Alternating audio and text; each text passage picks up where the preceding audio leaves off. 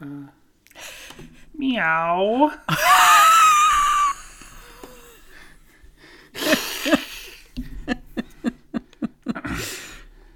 How you doing? I'm uh I'm Cat Danny.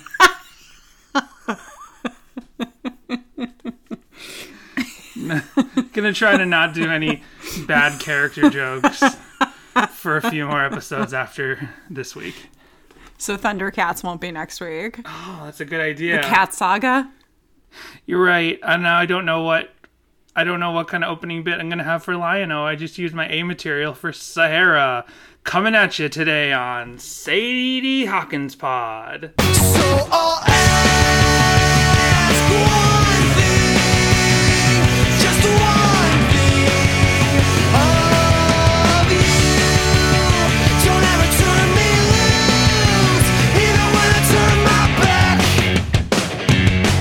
Hello, everyone, and welcome to Sadie Hawkins Pod.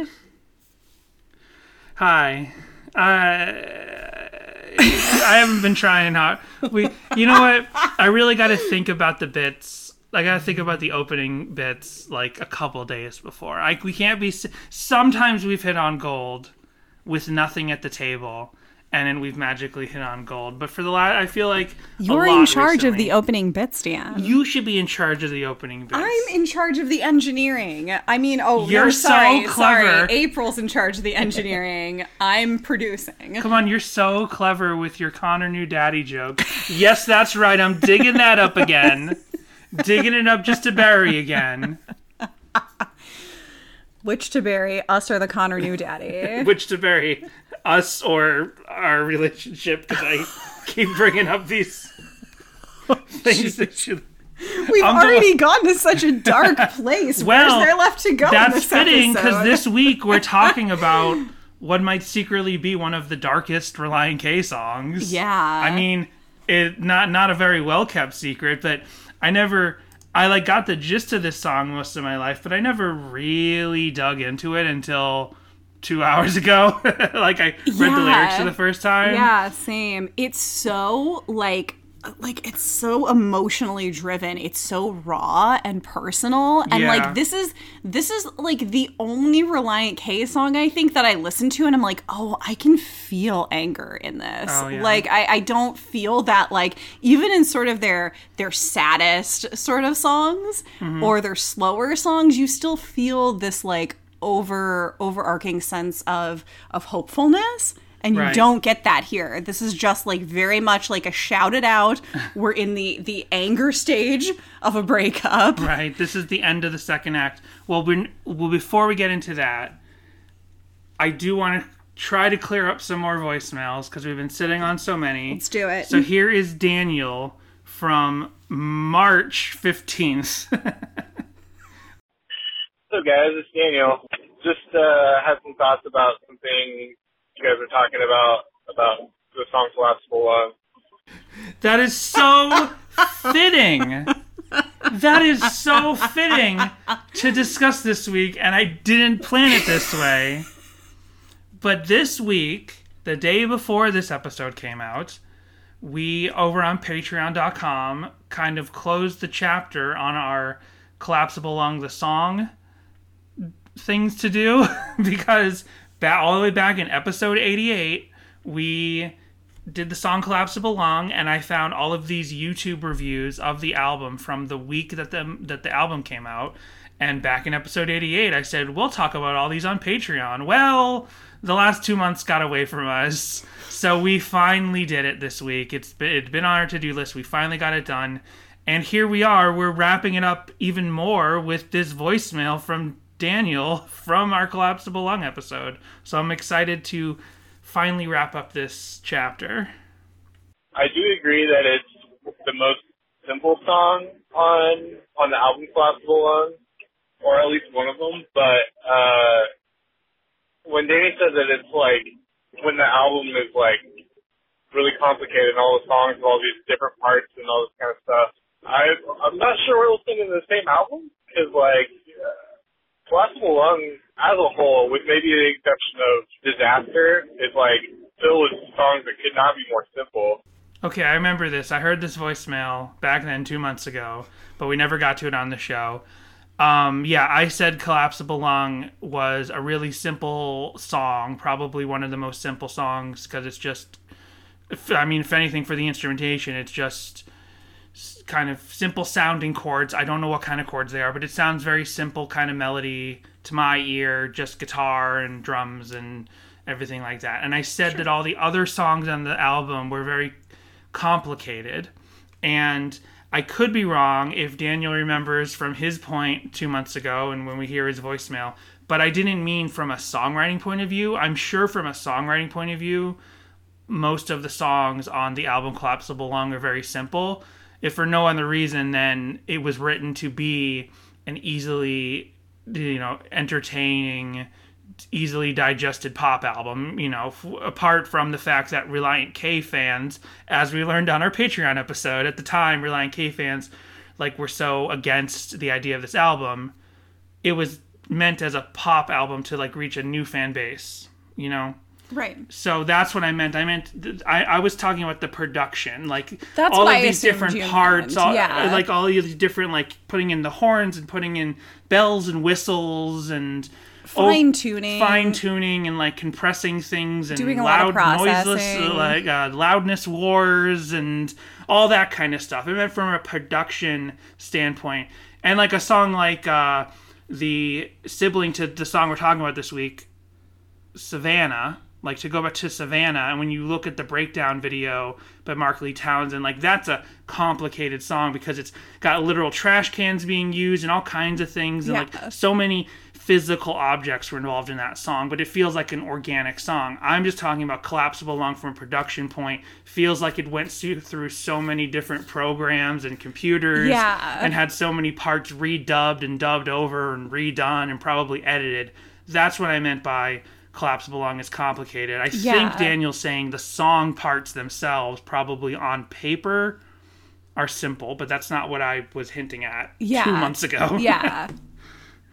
Um, I mean, maybe I just have a different perspective because I can play along to the songs and stuff like that. But like, they're the most like they're just really like simple, basic songs. Like, some they might not be like stripped down in the sense of like two guitars, bass, and drums, like some of their first couple albums were.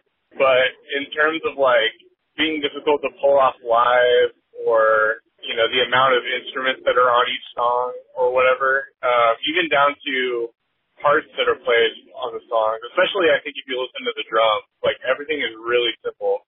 Um, obviously, that's to an extreme on the song "Collapsible Lung," where they're just kind of like hitting quarter notes over and over again.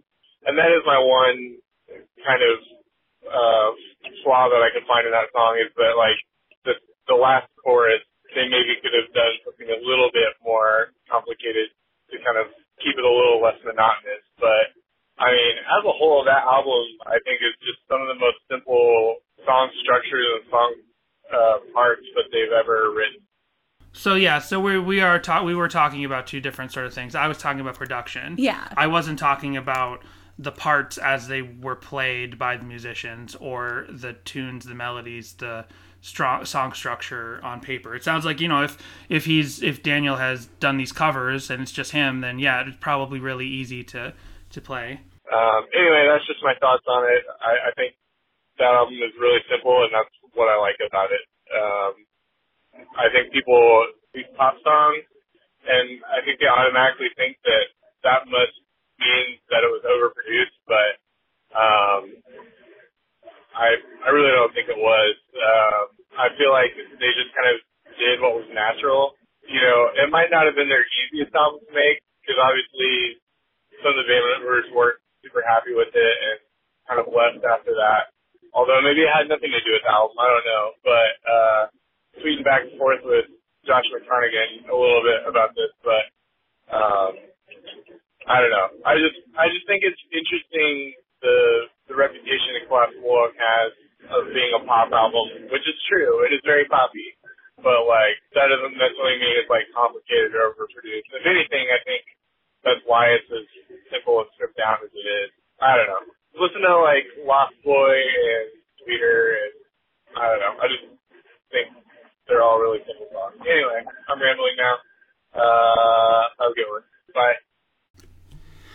So yeah, I mean, he but him. So then Daniel also got to the point of the idea of overproduction. So I wonder, with not being like a good music critic, although that's what I attempt to do every week on this show. We apologize for it every week. I don't. I'm not. We know nothing I'm not. I didn't apologize for No, it right I know now, and I'm didn't. not apologizing. I'm just saying the I simple do. facts. um, I, I'm. I wonder. I'm learning a lot more.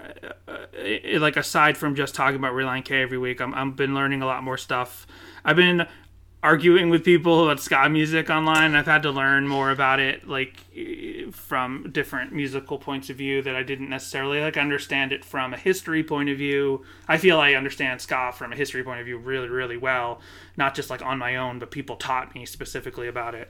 Um, so I can talk about that stuff, but I'm learning about more music stuff. Uh, my point was, I'm wondering now if when we, I mean, we in the all of us as a, as humanity, when we say overproduced, as I wonder if that's more like, okay, you know what I'm trying to say. In movies, they say good special effects aren't noticed. You know what I mean? Absolutely. So I wonder if when people say something is overproduced, it means that there's a lot of production that's too obvious. Because, I mean, like he was saying here, Five Score is very produced, and I think that this album that we're talking about this week, Forget Not Slow Down, has a lot of production in it. But I wonder now if when people say something is overproduced, it's just like you can hear the seams basically. You can hear the the decisions, the computer clicks, you can hear the Pro Tools clicks. You can like tell what they did to fuss and fuss budget the song. Yeah, this is like thirty million dollars VFX that you can tell they spent a lot of money on, like to to look so amazing, mm-hmm. and therefore it doesn't feel as seamless and integrated as sort of those more like two million two million dollar VFX that they did in After Effects, but put you know a, a lot more love into it, and More it just time. worked. More time The kind of triangle worked of with it. time. Yeah. What is it? Time, money, and speed. speed time money and speed the triangle of quality you can only have two of those things so i wonder so when we all say when you hear someone criticize something as overproduced i'm now wondering does that just mean it wasn't produced perfectly because i'm sure you can even say something's overproduced and you're not, not necessarily saying it's bad production but you're just saying there's a lot of production and i can tell I guess. I don't know. What does that mean? I'm sure there's some like nerd writer type style video on YouTube where it's like, what does overproduced mean? like, and where they describe it, where some hipster video essayist on YouTube describes it. Well, thank you, Daniel, for the voicemail. So we're really catching up. Well, I'm sure by next week we'll have caught up on the voicemails. Do you want to do one more? Who do we got?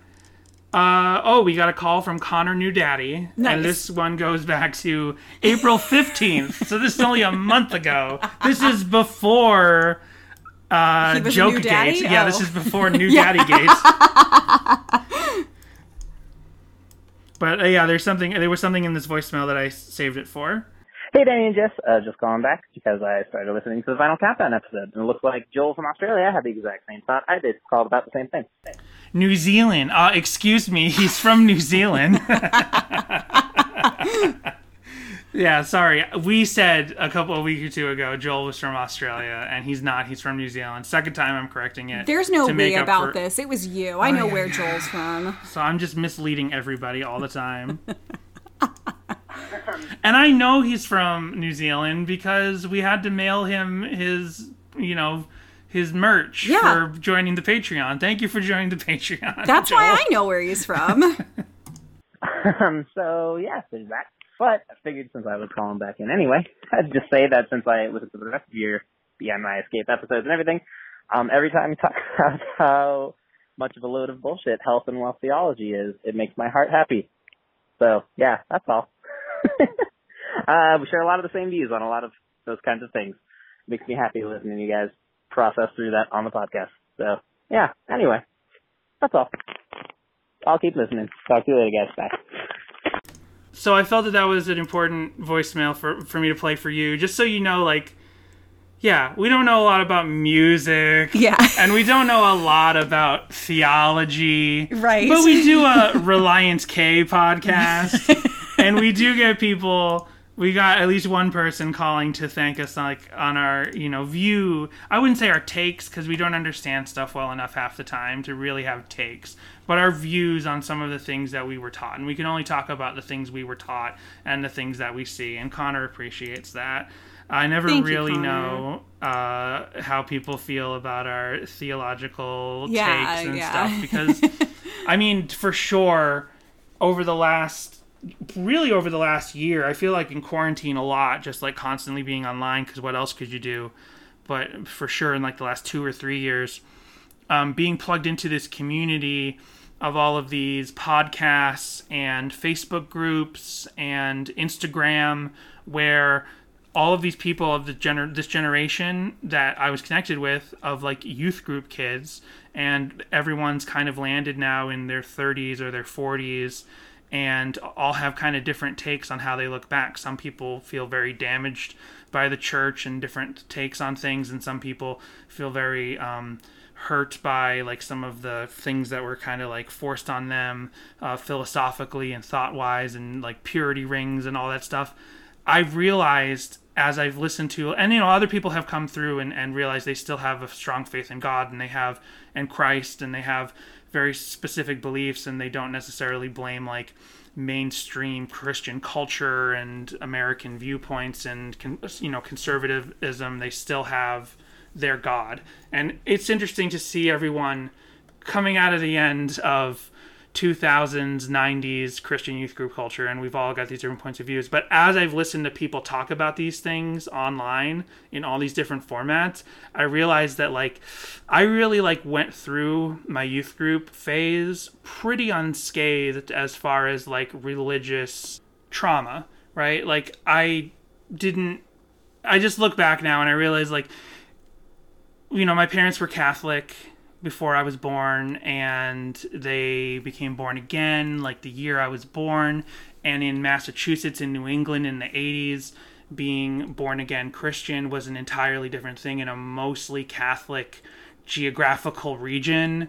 And I think the type of like mainline conservative, what's now called evangelical culture, has spread across the whole country and into New England. When I go home, I see that more, but it wasn't around when I was a kid as much. And the churches that I went to where I discovered youth groups exist and Christian punk exists and and purity culture exists like that was like an after school thing for me at the time later on in high school you know what i mean? Like i mm-hmm. wasn't raised in those churches. I found those churches kind of on my own because i went to private schools later and i was like oh this is cool. I like these bands and stuff and i like going to soul fest and all that stuff but i wasn't like I was I didn't live deeply in it, and a lot of this time that I spent there was my choice. Yeah, so, yeah. yeah. And I certainly thought things that I look back and was taught things and accepted them that I realize I don't believe now in terms of like homophobia and views on abortion and stuff like that and women's rights and things like that. But still, like that was a flash in the pan in terms of my life compared to how I've realized so many other people. And I was I've always been born again. I've always I I was like raised in a Christian church. It just wasn't the kind of Christian church that like had to take over your that where they felt the need to like take over your whole life and like make you have testaments and only go to the Christian businesses. There was no Christian business list for the region in our uh, church and you just went to church on Sunday and Wednesday and that was it. You, you know, you might have special gatherings and meals and stuff, but it wasn't like yeah. Yeah, and I, I sort of have kind of a similar background, but even even less, I guess, uh, s- s- sort of structured. Maybe is that's not quite the word for it than you, but it's definitely like I was raised sort of in like uh, more accepting, more like open, kind of looser churches. And so it was definitely like we went to church every Sunday. My mom did some stuff with the women's things maybe like once a month or whenever that was. And I started doing some youth group stuff in like middle school and we did you know little like missionary local outreach things and then in high school again it was also like no one was like, Jessica, go to youth group. It was like, I wanted to. I used to be very spiritual growing up, and that as my own choice. Mm-hmm. It was except I, when I was in like elementary school, I hated going to church because I didn't like dressing up because I was a tomboy, and my mom would make me wear like a dress and tights every week, and I hated it. So I was always like, as a kid, I was like, I hate church because I have to get dressed up for it. I love doing the arts and crafts, and I like hear, sitting around and hearing these great stories. That's totally my jam. Right. But I hate getting dressed up for That's it. my jam. So yeah, and then it was like, yeah, it was always my choice. Like going to youth group was my choice. There was no one being like, you have to do this or you have to listen to this kind of music. It was like if my mom happened to be in the Christian bookstore, I would like wander around and if I found something I wanted, I would get it. There was definitely no like this is what you have to believe, this is what you have to learn. And I've talked about it before where the the very first time sort of something came up in my youth group that I disagreed with, I was like, yeah, I'm kind of done with this youth group. was like I was already going to be graduating and going off to college, so it wasn't really a big deal that I just didn't come back for the last few months. So it was, you know, Yeah. I definitely have a, a different way of looking at, at at spirituality, and then I sort of had my own crisis of faith. Mm-hmm. Now since then, it's funny because I actually, and this is something I don't believe I've ever brought up before. I wanted to go to seminary when I was younger. I wanted to go to film school, and then after I graduated, I wanted to like get established in like a film career, and then eventually go back to seminary. And that is something that I have like zero desire or intention to do now. But You're Yeah. you're like the opposite of uh, uh, Martin Scorsese because he yeah, was gonna go exactly. and I don't remember what you call it in the Catholic faith, but he was gonna like learn to he was gonna enter the the priesthood. the priesthood. Yeah, or work towards it, or if there's something that comes before the priesthood, he was working towards that, and then he gave that up for film instead. So it's funny you were like, I'm gonna go to film school, and then Well, I had my big dreams, and then I had the the my like those were my S tier dreams, and then I had like my A tier dreams. if you had and- kept with it, you could be making Kirk Cameron movies today. oh my gosh, Oh. man, what a missed opportunity there. Well, I think that uh, this kind of fits because this is a very traumatic song we're talking about this week, Sahara. and to talk about the fact that we don't have like a lot of specific religious trauma, but looking back on my life now and thinking about like uh, all that, you know, that stuff and those conversations I've seen and people who have been hurt by different ways of thinking in Christian mainline churches. Uh, I was like, I wasn't, you know, wasn't hurt by that stuff. But then I think about it, I'm like, but I was very hurt by like my, very traumatized by like my parents in terms of like social problems. but I don't know how much I want to get into that. I've been analyzing it a lot. We've been working on ourselves a lot recently, like mentally, especially after the pandemic, to kind of like get our minds back in place and stuff. Um, Yeah, we might not know a lot about like the switch from the B chords to the A chords and exactly what Pro Tools thing they used here and there, but you know what? If you're still listening to us, that's not why you come here. That's not why you listen. You listen because this is Dan's and my form of therapy every week. Yes, this is our therapy. that should be our new uh, slogan for the podcast. This is our therapy. So I just realized like a lot of my like actual like social trauma came from the fact that my like my parents had no idea like how to give me tools to like interact with people super well. I don't think my parents listen. I don't think anyone who listens. I don't think my sister listens. I can talk about it with them if they need me to. It's not like I blame them for anything, but I'm realizing like the equivalent of religious trauma comes from the fact that like my parents like never taught me how to talk to girls, never like gave me the confidence that it's okay to talk to girls. They never said, you know, you got to be pure and good or whatever. They implied I should do that stuff, but then like it was never a risk because I didn't know how to talk to girls, and there was never like, you know, son, you should, you know, let the girl know you like her. It was like I just was given nothing, and I just clammed up, and I've been so socially awkward, and it's like a, a lot of the pain, like the worst memories of my childhood, come from the fact that like I didn't know how to like be around people, specifically girls or anything, and like so that's just the tip of the iceberg of some stuff we've been working through recently in our personal lives. But it ties to this song because this song is about like trauma and and like uh, regret and like self-inflicted pain and also anger and the feeling that something outside of yourself has inflicted pain upon you. It's it's Relient K's most traumatic song. So I don't even know how much more I want to get into those personal things when they barely specifically tie into it. It's just the song did unlock some like things in me about regrets in life and stuff like that. This is a bad boyfriend Thiessen song. No, actually, it's a worst boyfriend Thiessen song. right?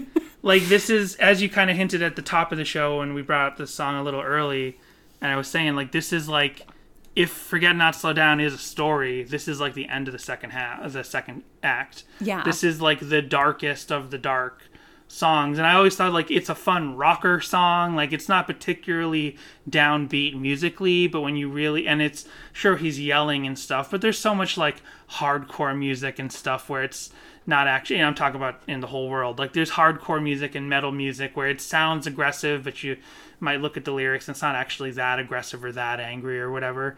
This is like sort of the opposite of that. Like the music just sounds really fast and cool, and he's kind of screaming, but he's just he's. It sounds like he's more passionate. But then you dig into the lyrics and you realize like this is the most effed up Relient K song. Like in some ways, this is more like well, like Deathbed is is uh, difficult. It's like a difficult to listen to for people such as yourself, but we also learned other people who listen to the show. But that's still a song on the basis of hope.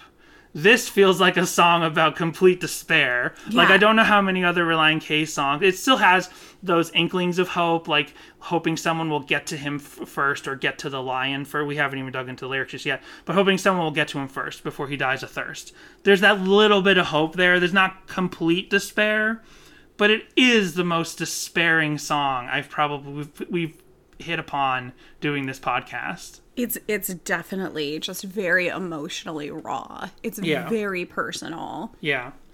So I always understood that um, we're doing this song this week because two reasons. Uh, we were like, well, we did Africa last week, and it's kind of like a tie-in. We could do this because Sahara and the lion and stuff kind of t- ties in neatly into a two-week little theme. Uh, if we did Lion-O next week, it would be a nice little continued theme. But then the other reason we did it is because when uh, Jon Schneck tweeted that he was, you know, at the 1981 studios, well, they're not studios, but the 1981 headquarters, and was there with Hoopes, and they were practicing. They were kind of like jamming out to Sahara. So if anyone doesn't remember what that sounds like, it sounds like this. Did we play it last week? Maybe we didn't. Did we play the audio of Schneck and Hoopes? I know we talked about it. I Yeah. can't remember if we inserted it or not. So here's that audio in case we didn't play it last week. No memory if we did or didn't.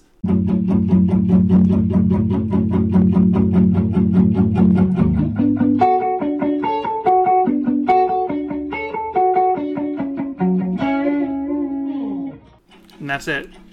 So it's just 13 seconds of them just kind of practicing that little part of the song.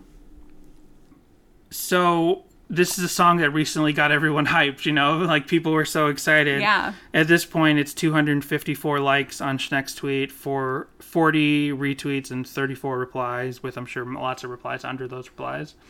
Um, oh, and that reminds me, for other top of the show business, I completely forgot, but we did get a this is this wasn't from Schneck. So somebody reached out to us who was in direct contact with Thiessen about the Machine Gun Kelly song, and they found out that Matt Thiessen did not work on the song at all. That it was just Machine Gun Kelly and the guy from Sleeping with Sirens, who I can never Kellin something.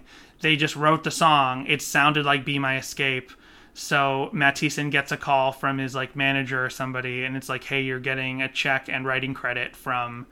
Uh, I don't even know. If, I don't think the thing said check. Actually, it just said you're getting writing credits for this new Machine Gun Kelly song, and that's all there was to it. Like Gotcha. Thiessen didn't know about it until the deal was done or being done. Gotcha. So that was cool to get some information about that. But anyway, Sahara.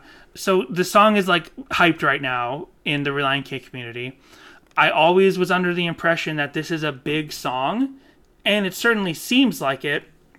But spoiler warning, I was shocked to find that there's es- essentially nothing on YouTube about this. There's really No Lion King FMVs? nothing. What? No, not only like there's so much that could happen and should happen with this song. What's that cat thing? That young adult cat thing that everybody loves? Yeah. Where's that at? And Those things are ki- always dying. Those things are always dying and having their crowns taken off and stuff. Like what the heck?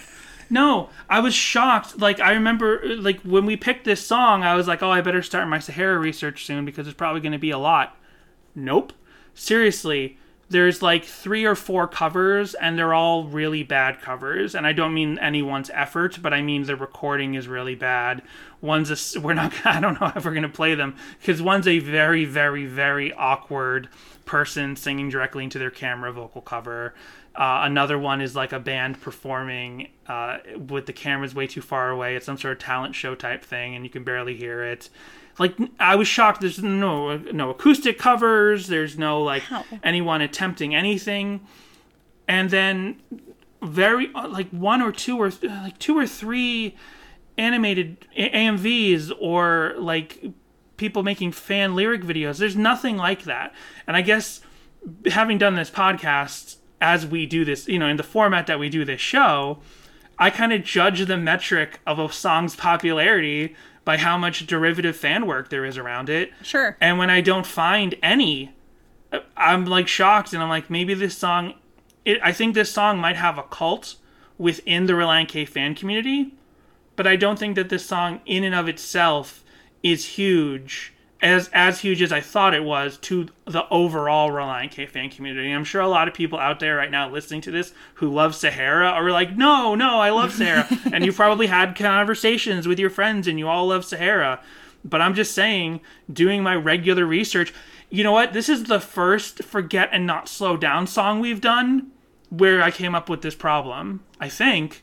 Maybe I'm forgetting one, but Yeah. Forget Not Slow Down is such a huge album, and it's so short when you take out the outros and the and the interstitials and stuff that every song should have like a massive amount of fan derivative works, and this one just didn't. I was shocked to find that because I Yeah, it really do a- like this song. It was a really short deep dive as well, although there is like an entire novel written on song meaning. Oh, so And oh, there's very, very little on uh, Genius.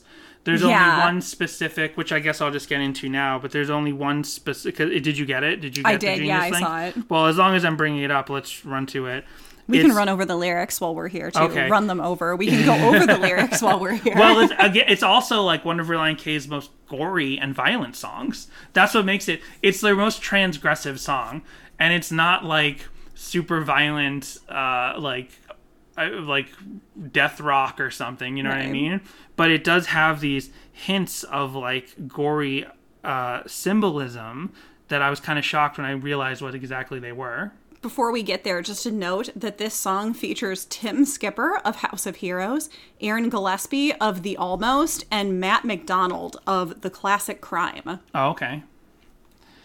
Um, so the only genius note, and there's not even like a main genius note uh, annotation. Excuse me, I should know better. There's no main annotation for the song overall. There's only one annotation for towards the end of the song. Just take these bones and bring them back to life. And uh, this genius said this could possibly be a reference to the story in the Bible of Ezekiel in the desert, whose dry bones were brought back to life. This Bible reference is probable given Relient K is often characterized as a Christian rock band. Now, I often poo poo like people who p- try to put like deep religious symbolism on certain Relient K lyrics, but this is a case where like I totally see that and that feels valid. Maybe it's the uh, coyness in which this annotator wrote it. Like they didn't say, obviously this is a reference to the story of Ezekiel, but the fact that they were like at least just presenting it, because so many genius and song meetings will say, obviously this is a reference to the book of whatever chapter, you know. And then that just immediately makes me think, well, don't tell me obviously. Let me decide if it makes sense. Sorry, I got distracted just thinking about how many cat songs Relient K has. Oh, there's a ton. there's so many. There's Cat. Cat, yeah. There's Lion O. There's uh, Thundercats. Thundercats. There's the one with the Maine Coon cat, but butter lettuce salad. That song, sleeping. I just want to call it butter lettuce salad. Uh, this one, this Sahara. song. We're at five. Let me go to. I have that uh that that lyric searching tool. If I can run to that real quick, then I can figure out a few more. Uh, I wonder if we have done the main cat songs by this. They also have two songs that reference horses as well. They have "May the Horse Be with You" and they have uh, "The Only Thing Worse Than Beating on a Dead Horse Is Breaking Its Legs and Telling It Who's Boss." That's just gonna be my thing forever. I'm always gonna make up a version of the title of that song. Uh, my s- lyric search tool is giving me guff tonight. Okay, cat. Uh, shoot.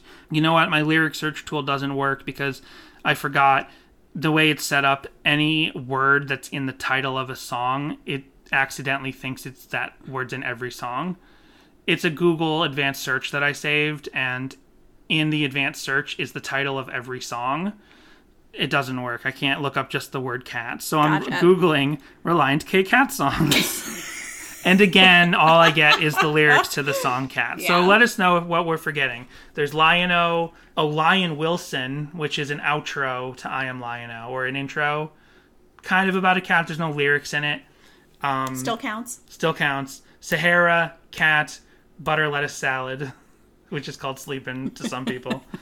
uh, and I guess that's all we can think of. Right That's now. okay because I always call Lion-O Thundercats. I'm like, that's a Thundercat song. It's called Thundercats. The chorus is "I'm oh." That's the chorus, so that's the lyric. That's the name of the song. that's, that's Although the chorus is also not Thundercats. Yeah, Whoa. yeah. Yeah. You know what? Okay. Two choruses. Yeah. There's two hooks actually. There's two hooks in that song. Man, Relient K. What the heck? Two hooks in one song. Greedy. Greedy. Is it the pride? Is that the pride that brought you down? So, I always heard this song, and to be honest, uh, like I like this song, but I don't love it. And excluding interlude tracks, this is probably, for me, I hope no one gets mad because every song on Forget Not Slow Down is a great song. It's a front to back perfect album. But this is just the song that ends up in last place for me. You know what I mean? And it's it's not it's not for not trying. It's just this. I like every other song on this album more. This is like the rockinest song on the album, obviously, and I guess it kind of fits in the sequencing as we talked about. If you think of this as like the darkest night of the soul for the character of the album, which is Matt Thiessen himself, uh, we know from like every interview about this album, but the you know it's it's not f- for me to like be like oh this song's rocking and therefore it's the best. Like I, I actually like sort of the things like over it and therapy things that are a little like not soft but things that are a little more Those are groovin' songs. those are grooving songs. And i like the faster songs in the vein of the first three songs like in songs like candlelight and forget not slow down and uh, stuff like that yeah, this has always been uh, for, for an album that I think is a perfect album. This would be the one song where I w- where I it, previously I would say is like my least favorite. I can definitely look at it and like respect it and really enjoy it for what it is. And this is a song that I definitely have turned around on like recently, sort of like where I kind of turned around on Forget Not Slow Down as a whole around our Savannah episode because that's when I really started diving Right. into the album and getting really into it. And this would sort of be that one song where occasionally I would skip it just if I was not in the mood for that particular kind of vibe. Right. Uh, uh, this song also came up, uh, speaking of Daniel, when we did Devastation and Reform, and I said Devastation Reform has always felt to me like the heaviest Relient K song. Uh, Daniel mentioned a couple other songs. Sorry, I don't remember them all, but he did mention Sahara as a contender to say here's another song that feels that heavy, but it doesn't feel that as as heavy as Devastation Reform to me. Uh, I can't put words to it, even though that's my job as a podcaster. but I would say like Devastation Reform just feels thicker in the guitar sound, and this is very heavy, but it still has that uh, sort of indie rock feel of the rest of the album, and it it's it's the most rockin' raucous song on this track list, but it's just it still doesn't feel as heavy to me as Devastation and Reform. Um, but yeah, so I never like I got the gist of it. I got the gist of the lyrics my whole life, um, or as much of my life as Forget Not Slow Down has existed. But I, I, you know, I got the metaphors. Lion on his side, obviously, like lion is laying. There's multiple times where the lyrics kind of invert. It's like the lion on his side. You're lying on your side, and it's a lion, and then later he's lying. I get all the wordplay, but I didn't really get the story. I didn't get the thrust of the mm-hmm. story. I got the general sense that knowing it's a breakup album, that obviously this is some sort of thing like a the king of the jungle, like the king, the animal, the lion is a metaphor for a proud animal that feels like the king of its domain, and something has happened where this powerful, what felt like a powerful adult grown animal, is now dying. Because then he says i felt like a cub you know? So obviously he's relating himself to a powerful figure in this case a lion being killed. But i never saw all the nuance in terms of like uh the gore in the song. Well that's what shocked me the most was like the like the getting his vacant the thoughts beneath his vacant crown being fed on. Well that was that means like birds are feeding on this cat's brain. And it's not a literal cat you know? So i don't feel bad thinking like this is like i don't picture an actual cat in my brain in my mind beneath my non-vacant crown i don't picture an actual cat i know it's a metaphor i know it's he's talking about himself but i just never and, and like he's being picked apart by the vultures because he's like completely lost his sense of what he had but I just never thought the words vacant crown and the thoughts are feasted upon. It's like so something's eating brains. I was like, this is the only Relient K song I think exists that there's a metaphor for brain eating. Yeah, so do you want to just go over all the lyrics real quick? Sure. Verse 1 Lying on my side, knowing of thirst is how I'll die, chalk on my tongue.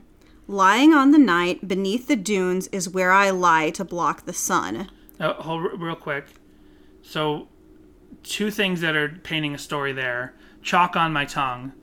Like I just assume like his tongue is so dry that it's Yeah, turned you to can chalk. feel that. I, when I hear the phrase "chalk on my tongue," with before I dug deep into the song, it would make me think of like, Ugh, like ugh, I got chalk on my tongue, like you're you're doing uh, billiards or something, or Right. you're doing a ballet, you're doing the sawhorse, and you chalk up your hands and you get some on your. I never did bal- ballet. I never did ballet, but my si- Gymnastics. Oh, you're right. We'll just leave that in. I don't care. Whatever. My sister did gymnastics, and I watched. You know, they chalk Yes. up their hands and stuff. yeah. It was fun because I was a kid and I didn't do gymnastics, but like, like you know, when the moms were at the gymnastics place where my sister went, uh, when the moms were all talking and everyone was done. I would like sneak into the foam square pit, like that that pit Yes. of foam squares that Yeah, the I used would to do land in. gymnastics too. Yeah. so yes, I know what you're talking about. or like jump on the things and like the employees didn't want us doing that but they didn't like stop us as much as if it was like a chuck e cheese and you had gotten in without like paying or you know whether uh, without getting your hand stamped um, so i always thought i'd hear chalk on my tongue think ew gross chalk on his tongue but it's like no it means his tongue is so dry it has turned to chalk and that's gross I never sussed out what this first verse was. I never have sung along really to this song. Right. Like I've never really until this week really looked at the words. I'm like, yeah, lion and his pride, something about the king of beasts bringing him down. Yeah. And then it's such a it's such a it's such, such a quick narrative picture painted. Uh, I need to read the line again. Um, lying on the night beneath the dunes is where I lie to block the sun. So lying on the night, lying as if laying down, not lying in the other ways. But like the the just the words "lion on the night is kind of weird if you hear that on its own. You're like, what? But then beneath the dunes is where I lie to block the sun. So you can imagine like you're roasting in the sun and you find the one tiny shady spot under on the far side of a dune to just get some relief from like constant death from above of the sun. Yeah, it really paints a vivid picture. Yeah. Trying to ignite some sort of passion from inside to overcome this feeling of desertion can't be worse than never having anyone. And that's kind of where it comes back to being a relationship song. That's Yeah. kind of where you break the metaphor a little bit on purpose, a little bit, kind of break the dream because But we also have the lyric lyrics later where it says that he's brought down by his pride, which could mean, you know, his his like lion group, or Right. you know, is it his own, you know, pride in in not in the literal, not in the metaphorical. right.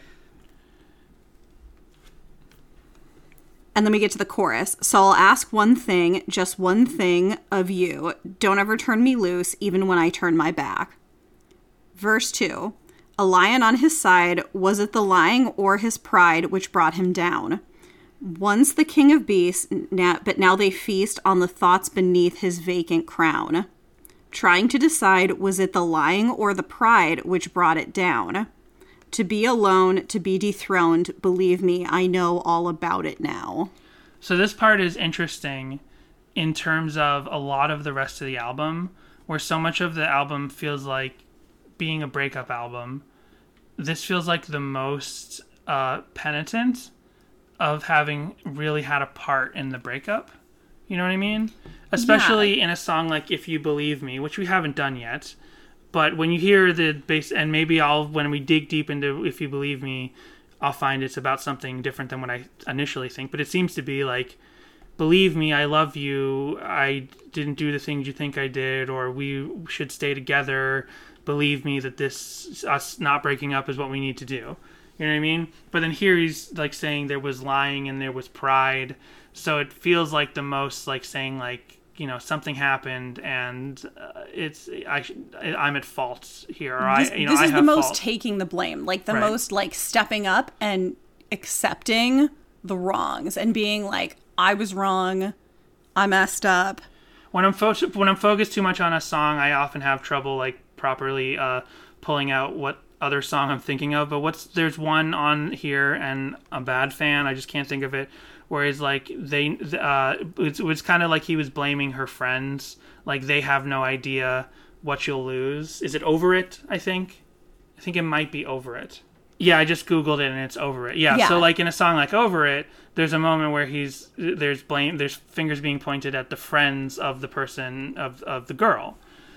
And then but this is like the most finger pointing at the self of what happened in this desertion and breakup and Which is why I always say that this is like, to me, this album is a rock opera in that it is going through all those like stages of grief Mm-hmm. after a breakup, is because this, you are in the anger stage right here, clearly. Right. But it's anger at the self. It's not anger pointed towards anyone on the outside. It's definitely like, I'm so mad. Like, I messed this thing up.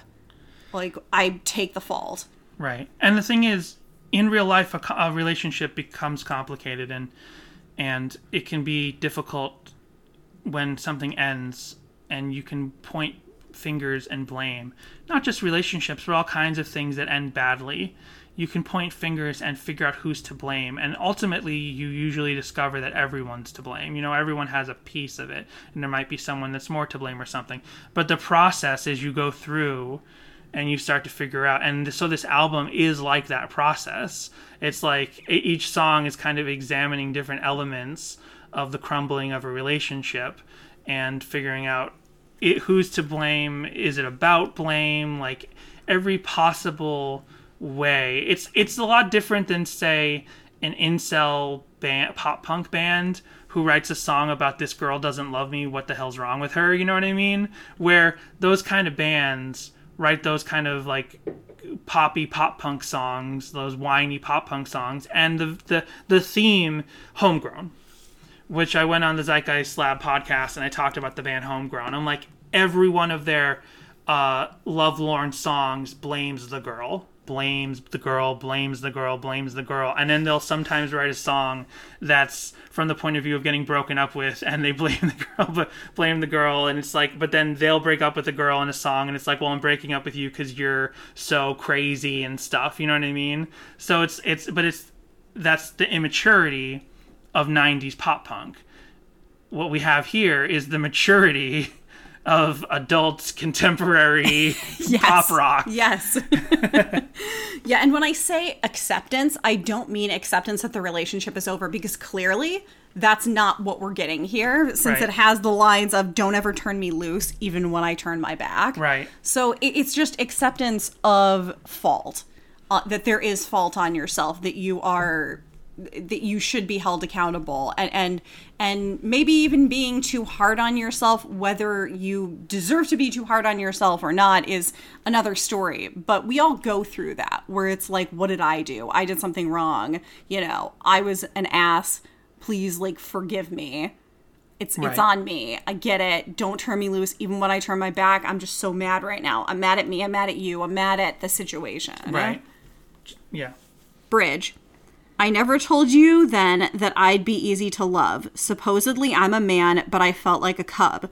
I wandered into the plains, further and farther away, not ever knowing that I'd never come back the same. As my organs gave way, I swear I felt something burst. It's been 13 days, and I'm dying of thirst. line right there. For the birds I pray, I pray that someone else will get here first. I'm not alone, I'll be all right. Just take these bones and bring them back to life. So there's actual. I don't know if this is accurate to the truth of the people involved, but I'm just saying what I end up picturing from these lines is li- these lions, these lines, these lyrics. Especially, it, this ties back to um, when we did at least we made it this far and i had what i think is an epiphany that a couple of the songs on bird and the b-sides the nashville tennessee p section i think were songs in development for this album. Specifically where do i go from here? When we did that song we it was the lyrics are so abstract in that song more abstract than most other relient k songs that in that episode we literally just we couldn't figure out what the song was about then when we did at least we made it this far i had an epiphany that i'm like wait that song i think is about the relationship from forget not slow down right before they broke up like at least we made it this far and because a lot of that song is about him being on tour and looking forward to coming back to her so then I feel like this is the dark side of the coin. This is like the Harvey Dent Two Face coin, the side that's scratched up. This is the this is like I'm wondering if the desert is imagery to like going out on tour and being away and that that cause of like friction of like not being together to that leads to breakup and stuff. It's interesting that they use the that that he uses the desert imagery here. And then in uh, Where Do I Go From Here? It's I'm so tired of the cold, baby. I don't like Mm-hmm. The snow. Yes, I'm so tired of the cold. I'm so I'm tired of the snow, and like calling her on the phone. Or I'm so tired of the snow, I don't like the cold. Either way, Yeah. you have more winter imagery versus you have this very stark, hot imagery he's in he- this song. he's out there in the world without her when they're still technically together and he's cold. But now that they're not together and he's still out there, he's lost and he's burning to death, like he's in hell. like I don't know if these were deliberate uh, constructs in the way these songs were conceived, but they're interesting to kind of make these connections now. And then we go back to the chorus. So I'll ask one thing, just one thing of you. Don't ever turn me loose. So I'll ask one thing, just one thing of you. Don't ever turn me loose, even when I turn my back. Yeah. So yeah, I feel bad for the lion, even though I said it's not a real lion. it's like a nature documentary Yeah. where you're like, oh no. I saw this meme that was really funny where it was like it's one of those meme formats where it's like the guy smiling in one frame and he looks like disappointed or upset in the second frame, and the first frame where he's smiling and it says, uh, when when a deer gets eaten in a lion documentary, and then the second one where he looks upset is this when a deer gets eaten in a deer documentary. Did you get it? Did I explain that correctly? Yes, I get it. I get it. I like to just stay away from all nature documentaries because I know. know. there's going to be upsetting stuff. What was that nature related thing that we? Oh, it was one of those help you sleep Headspace. It, it was the the Headspace, which great app, not sponsored by Headspace at all, but we should be. yeah, you should. Since this is Sadie our therapy, Headspace pod. Um, Headspace is a great app. I've been using it for a couple years now, and if you just want to check them out, they have two different Promo Netflix code series. Sadie Hawkins Pod. they have two different Netflix series. I think that the sleep one is really helpful because they give you sleep tips, and then they have little exercises that you can do. Um, so they have this thing called the Wake Up, where every morning they give you a thing like John Legend on certain days teaches you about music and how music affects your brain and things like that, and it's a lot of fun. And so they have different ones like that, like how to take care of your house plants and things like that. And so they have ones where it's a nature thing to teach you about permanence. And so which of course impermanence. Is somebody with a lot of anxiety is definitely something that i should be listening to but they they tie it to nature. And so sometimes it does actually give me anxiety instead of soothing me. Even though the narrator's voice is lovely he has that very that- lovely nature man voice But I was listening to it with her and she was getting anxious. I'm like, nothing's gonna die in the headspace thing. Like, they might hint that it's a possibility, but nothing is gonna specifically die in the little story. they actually did show rotting salmon in one of them once because they Well, were talking food. about that's like food, not friends. they were talking about the life course of a salmon and like how interesting their journey is and so they did show their full life cycle Okay. and then the one that i was watching was not actually it was not about impermanence it was a different one it was about like otters and baby otters and it was very cute and i don't remember what the lesson was but I think was the baby otter one might have been the one I heard with you. yeah, that's the one you It was. I'm like, yeah. there's no way they're gonna. That's it. That was because I said yeah. you were getting upset, and I'm like, honey, there's no way they're killing the baby otter. The metaphorical, but I like, had already been burned by the salmon one, so I was like, Yeah, but did they connect you to the cuteness of the salmon before they killed it? I mean, they showed you them hatching and mm, everything. Well, and then uh, what do I know? What am I talking about? salmon is delicious. I like in like two years ago, I realized salmon's my favorite food. Except now I'm trying to be vegan and I am not succeeding, but doing a little better at being vegetarian. But still, sam pescatarian. I want to be pescatarian because salmon's my favorite food. Salmon skin sushi. It's weird, but I, there are these like chips uh, because uh, on the Five Iron Frenzy Facebook group, it's a very common thing if you find any kind of like gross food, not just like sloppy like mounds of random crap, but like something that's meant as a delicacy for someone, but it seems like a bad gross idea.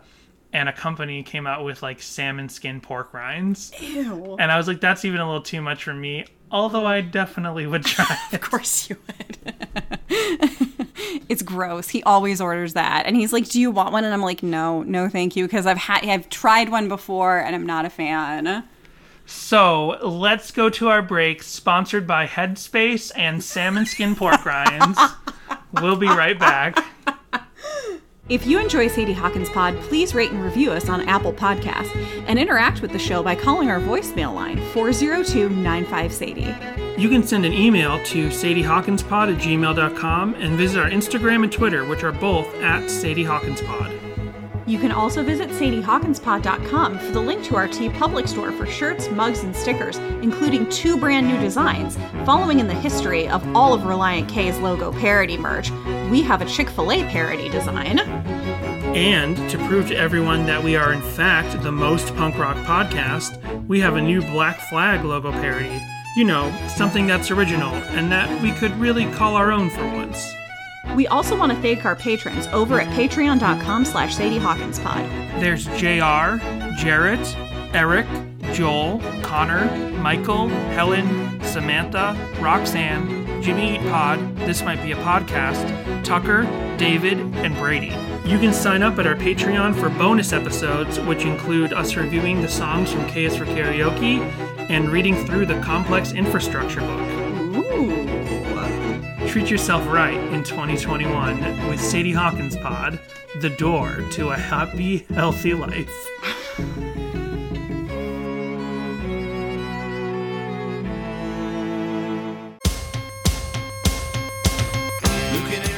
So you like Relient K, do you? Well, what about They Might Be Giants? My name is Greg Simpson, and I host a They Might Be Giants fan podcast, and it's called This Might Be a Podcast. This Might Be a Podcast is a song by song podcast featuring a different guest every episode from normal fans like you and I, but also I've had guests such as John Darnielle of the Mountain Goats, Justin McElroy of My Brother, My Brother and Me, Hutch Harris of the Thermals, Mike Park of Asian Man Records, Franz Nicolay of The Hold Steady, and Danny Weinkauf and Marty Beller of They Might Be Giants, and past drummers Dan Hickey and Brian Doherty. Search for Punk News, or This Might Be a Podcast on any podcast platform, and you will find us. This Might Be a Podcast, brought to you by punknews.org. So we're gonna go out of order from our usual order this week. We're gonna come back from the break and go directly into my segment, and we'll end on Jessica's segment because, as I said, there's really nothing this week in the YouTube deep dive. There was nothing on Bandcamp, there was nothing on SoundCloud, um, and there was just a few things on YouTube. So we'll do those real quick. We do luckily have from Joel, who lives in New Zealand. He sent us two uh, rave DJs, so I have to break out the laptop because the rave DJs are really hard to play directly from the Rave DJ app on the phone. So this is Yeah, listen to those mouse clicks. I know. Remember these? These are from the early in the podcast, back in like the first fifty episodes. You used to hear this a lot. Um, so let me see. I've already lost. Okay, so this is Joel's mashup with Sahara and Sunrise by Our Last Night.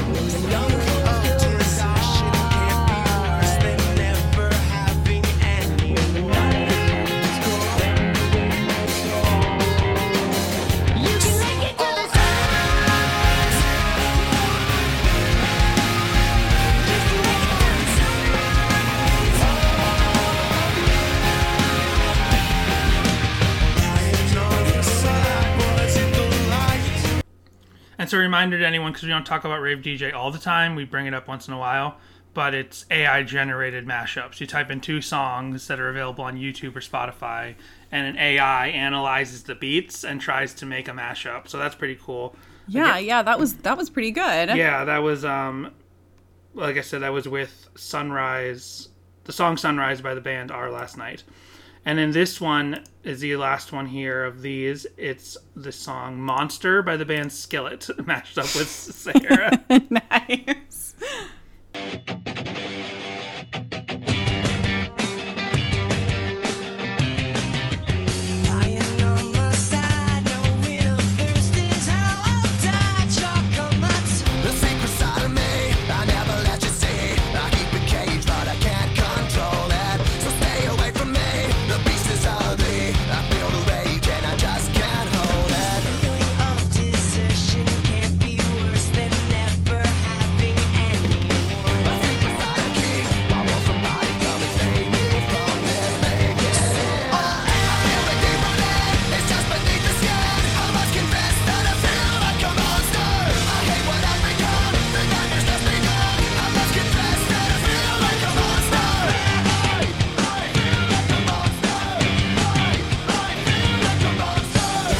Yeah, that one was great. That sounds really good. That's the really most I've ever enjoyed Skillet in my Yeah. life.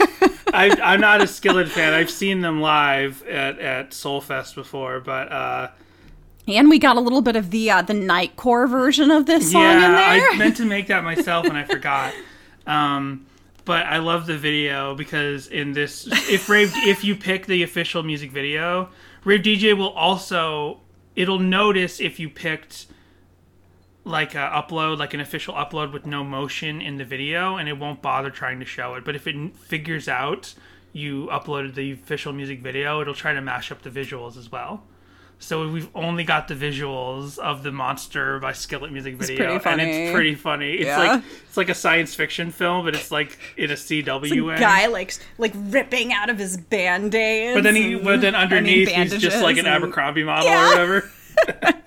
I'm too pretty. what have you done to me? It's like that Twilight Zone episode. Uh, Signe Blandford. 'cause Oh This barely ever comes up anymore. Here's Signe Blandford's cover. Which, to remind everyone, is not a real cover. It's just like stock music uploaded as a fake lyric video for all kinds of unrelated pop songs. That's it. and then I guess, and then real quick, uh, let's see. Yeah, I'm not even gonna play these covers because they just don't sound good or anything. And we don't um, usually get Signe Blandford. We usually get um not Aisha Taylor, not Ksenia Solo. What is the name that we usually get? No, she we she she her that channel got deleted. Remember? Oh, that's right. I can't remember her name anymore, and we say her as if it's not just a bot that uploads these like videos that have nothing to do with anything. We don't know the bot's pronouns. It's terrible of us. I know. You know what? We went so out of order that I'm supposed to start with Relient K footage and Yeah. then go to covers and yeah, you stuff. really threw me, but I was like, all right, we're switching it up. I'm, we I'm are here switching for it. it. We are switching it up. Oh no, no, no, no, no. So no, no. This next one is uploaded by Ninja Films, Natalie L on YouTube. Uploaded what is essentially a sort of interpretive dance or interpretive performance because it's one camera, one real low res camera back in 2009. So the album is brand new. New Year's Eve 2009 of all times. What is she laying in? Are those French fries? oh, I thought it was pills. wearing her 2009 sort of alti esque clothes and laying in what I guess are supposed to be organs, but it's like ribbons. I think they're oh, ribbons representing the organs or the brains that are coming out of the character. And then she gets up and just starts lip syncing directly to the video. Somebody's holding the video camera, and she's just deeply lip syncing everything. Grabbing her, you know, holding her hands to her heart and holding fist to the sky and her hair is across her eye in a very emo-esque way. I hate calling people emo if they're just vaguely emo-esque because really they were just wearing a sort of fashion of the time. It's not fair to call someone emo if they Hey, were she might be like, no, I'm an emo girl. You know what? You're right. I might be doing her a disservice. She may emo. self-identify as an emo, Danny. By the way, the house is definitely grandma's house. It's the most allergen infested looking couch you've ever seen. Oh, there's Worn now there's some stuffed carpet everywhere. animals. She's I- playing with the fake organs again. Oh, it's a it's a lion stuffed animal. Oh my gosh, is she gonna rip the head off? Is she gonna decrown it? so it's fun. it goes about like this for towards the end. I feel like she really had more ideas of how to fill the space and the time in the first minute of the song, and didn't really think out how she was gonna fill the time towards the end. Like it needed some extra special kind of movement or stuff because it's just a lot of the same movements for the last two minutes. Whereas when she's getting up from the ground, she should have gotten back on the ground or something. Whatever. So there's that. So let's Good go- job, Ninja Films. Great job, also known as Natalie L. So there are there is only one. There's only a Final Fantasy AMV and a Inuyasha AMV. I also found a different AMV would turn out to be a song with the same name by the like band Nightwish. Have you ever heard of Nightwish? I have not heard. Of Nightwish. I've of heard of Nightwish. Nightwish. It is sort of like this is that's not it. Here you go.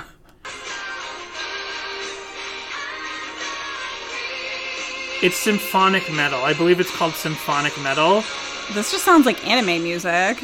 It does. This is a lot. There's a lot of. I think there's a lot of symphonic metal in anime scores, but this is Nightwish, and it's just. It's actually like a very like n- safe metal kind of band. You know what I mean? Uh, and there's that. I don't know what else. Um, so we'll go back to Relient K footage and then we'll get to your deep dive. So yeah, the Schneck tweet heard around the world. Um, and this was of course played on the 2016 live album. Do you know what? We totally glazed over it and we jumped right to break. We did not talk about the hidden track. I kept thinking about that. I kept thinking about it and be like, can't forget to mention Same. the hidden track. Yep. So let's get back to Real quick, before we get into 2015 live, mm-hmm. it's 2016 live. sorry, 2016. So, this album has a pre-gap track, which we've talked about on uh, anytime it had to come up. But pre-gap tracks are when you put a CD into the correct kind of CD player. It won't work in any CD player. But you put a CD in a CD player and you hit the rewind button, not the track back button. Well, it could be the track back button. It's a very complicated process, even back in the days of CDs. But you put a CD in your CD player, you hit the rewind button, before the CD even starts, and you actually go to like negative seconds before the first track, and there's a little track hidden there. But it wouldn't work on every CD player. You know what I mean? Like I had one specific Sony Discman that it would work on, but it wouldn't work on my boombox. Uh, I didn't know how to make it work on my computer, and so it's funny. Like not only is there a pre-gap track, pre-gap track in 2009, pretty pretty interesting because MP3s have completely taken over, as was you know prophesized in Vinyl Countdown.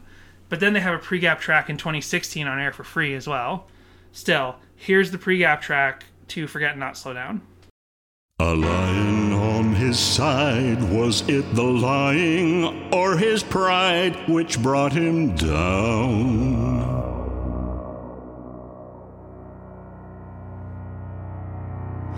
Once the king of beasts, but now they feast on the thoughts beneath his vacant crown. The next station is Concord B. Concord B, as in Bravo. Concourse. Condor? Concourse. Concourse, whatever.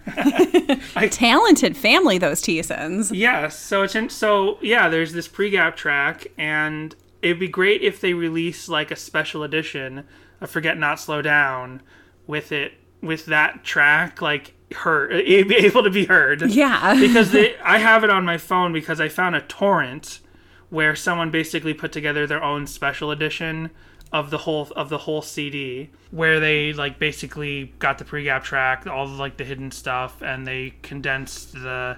Sorry, I'm downloading torrents of Relient K songs when we're your official source of Relient K review. We're not we're not official. We are not officially endorsed by Relient K. No, we're not. No, we're not. We're not at all.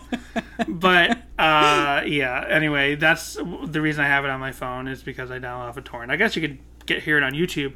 My point is, I hope if they do a Forget Not, Not Slow Down anniversary tour, they release a special edition of the album where they take this pre-gap track and make it listenable on streaming. They did that with the pre-gap track of, of mm-hmm. They put it on mm-hmm 20, call uh, with it called Ten? the song.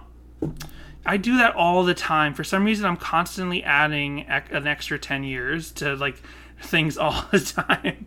I I made a joke on, on Twitter from our account where I referenced Forget Not Slow Down being 20 years old, and then I figured it out and deleted it before anybody said anything and reposted it.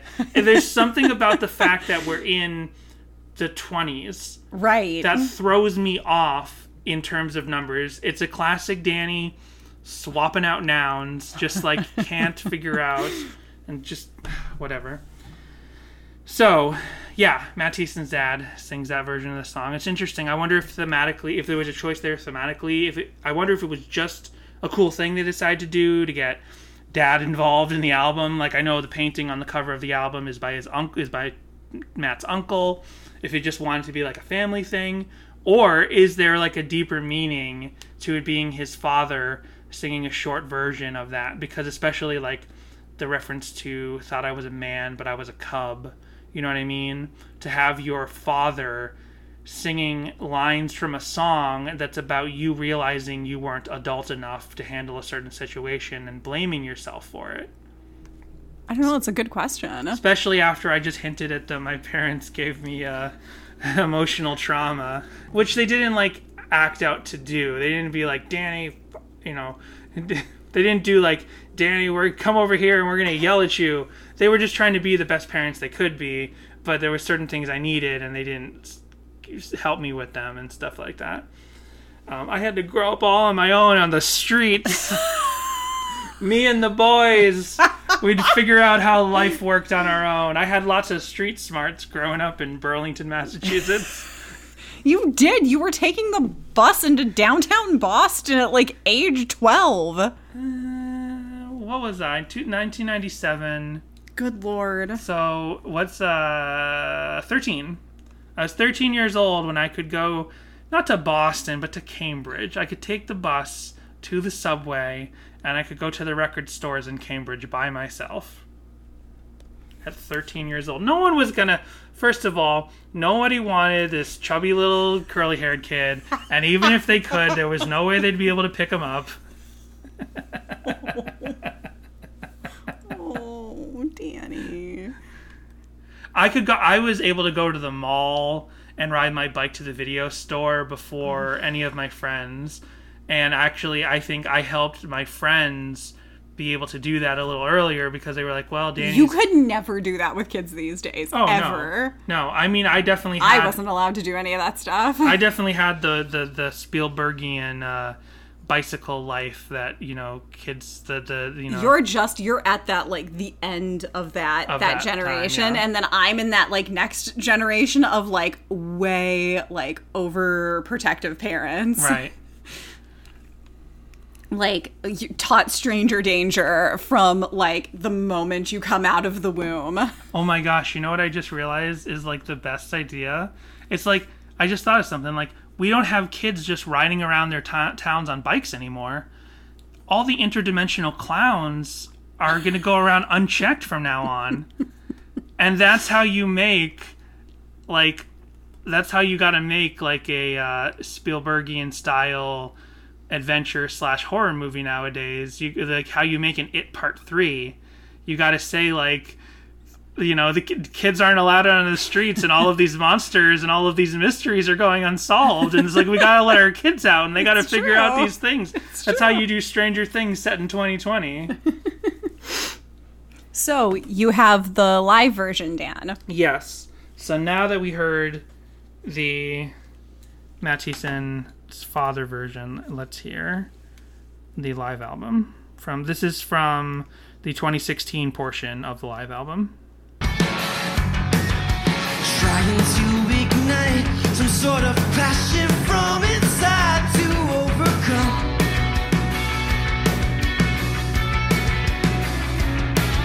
This feeling of desertion can't be worse than never having anyone. If you guys know it,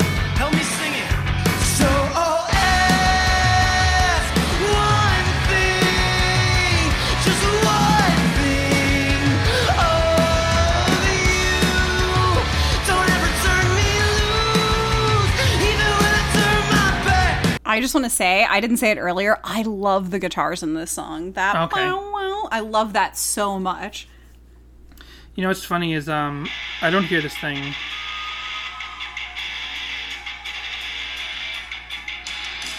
So all throughout the years between Forget and Not Slow Down and Collapsible Lung, when they would play this song live, someone would come out on stage and hit like I'm sure it wasn't a cowbell, but it was, a cowbell a cowbell like thing.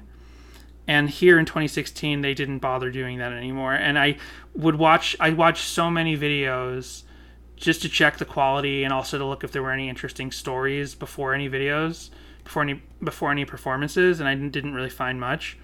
But i found this one that is undated from 2010 um, and it's basically so Hoopes was not on tour at the time and justin york had replaced him for the time being and then Thiessen gives this whole explanation that there's like three, you know, he just that Justin York is the older brother of the other York from Paramore, And apparently, there's a third York brother. Oh, wow. Who then comes out and does the cowbell part of the song Oh, and just wow. live perform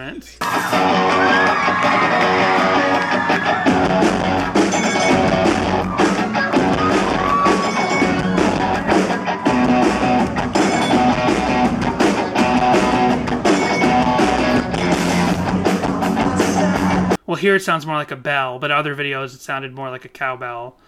Um, or they actually sounds like uh, Coke bottles in this one. A little bit, Sounds yeah. more like glass or metallic. But yeah, someone would do this thing to the side of Ethan's drums all the time and go and then I guess they just stopped doing that after Ethan left the band. um, so we didn't even listen to much of the live album version, but it's it's it's on point. It's like it's it's one of the best live tracks on the album. For instance, I'm not like a huge fan of the "Who I Am Hates Who I've Been" performance on the live album. I just don't think Thiessen plays it vocally that powerfully. We talked about in "Who I Am Hates Who I've Been," but like something about this song in 20, even in 2016 just drew out the aggression along with the inherent aggression of the song. So the only and the last thing, and then we'll go to your deep dive, is I found this one clip from the Manila Mall tour. Nice. Um, but I said before I didn't find many good intros to the song. This was the only good intro to the song that I found, and it's Thiessen talking before they play this in front of a Uniqlo. Say Relient K to anybody, they would always think she was saying Lion King. I think that sometimes. Yeah, Lion King. We're in the band Lion King. That actually be their band name, probably. anyway, I think that name might be taken. Mufasa. Yeah. So it got cut off at the beginning, but I think they're saying that Hoopes's kid thought their band was called Lion King. That's cute. um, and then they play it here in one of the Manila malls, and it's really blown out. Uh, a lot of live performances. The thing is, even though there's like no, there's like only five or six fan videos altogether. There's dozens of live performances of the song. There's so many, and they've played the song a bunch everybody has a bad camera. Like nobody had good cameras, nobody had good audio. Yeah. Everybody's shaky, everybody's far away. Yeah. Like no like official good looking footage. There's one bit of footage that's played from like 2009 or 10 early after this song existed. It looks great. You see Schneck doing like effects.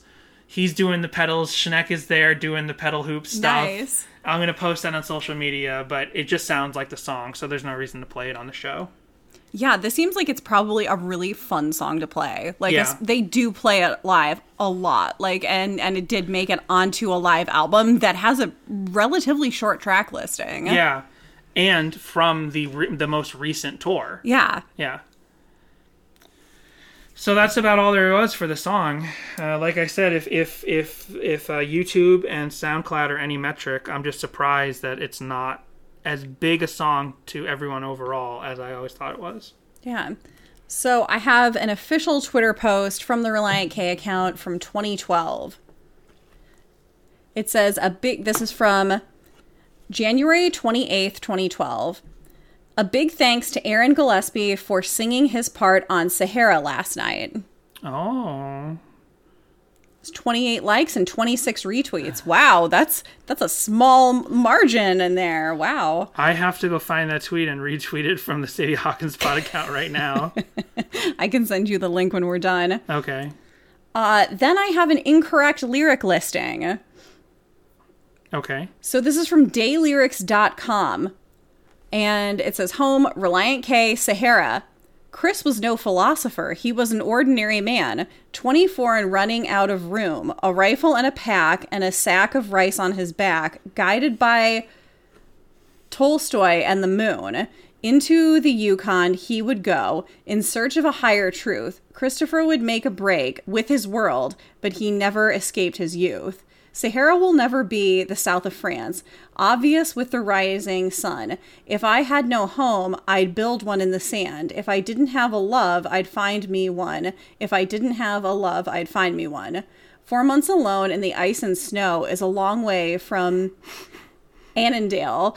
Locals and trappers and Eskimos knew better than to trust that trail at one with the earth that where with the earth he loves so well. A retreat from civilization, hunger, and emptiness took their toll. These are just the words, aren't they? I'm just Chris Mc- Chris Mc- McCandless passed us by.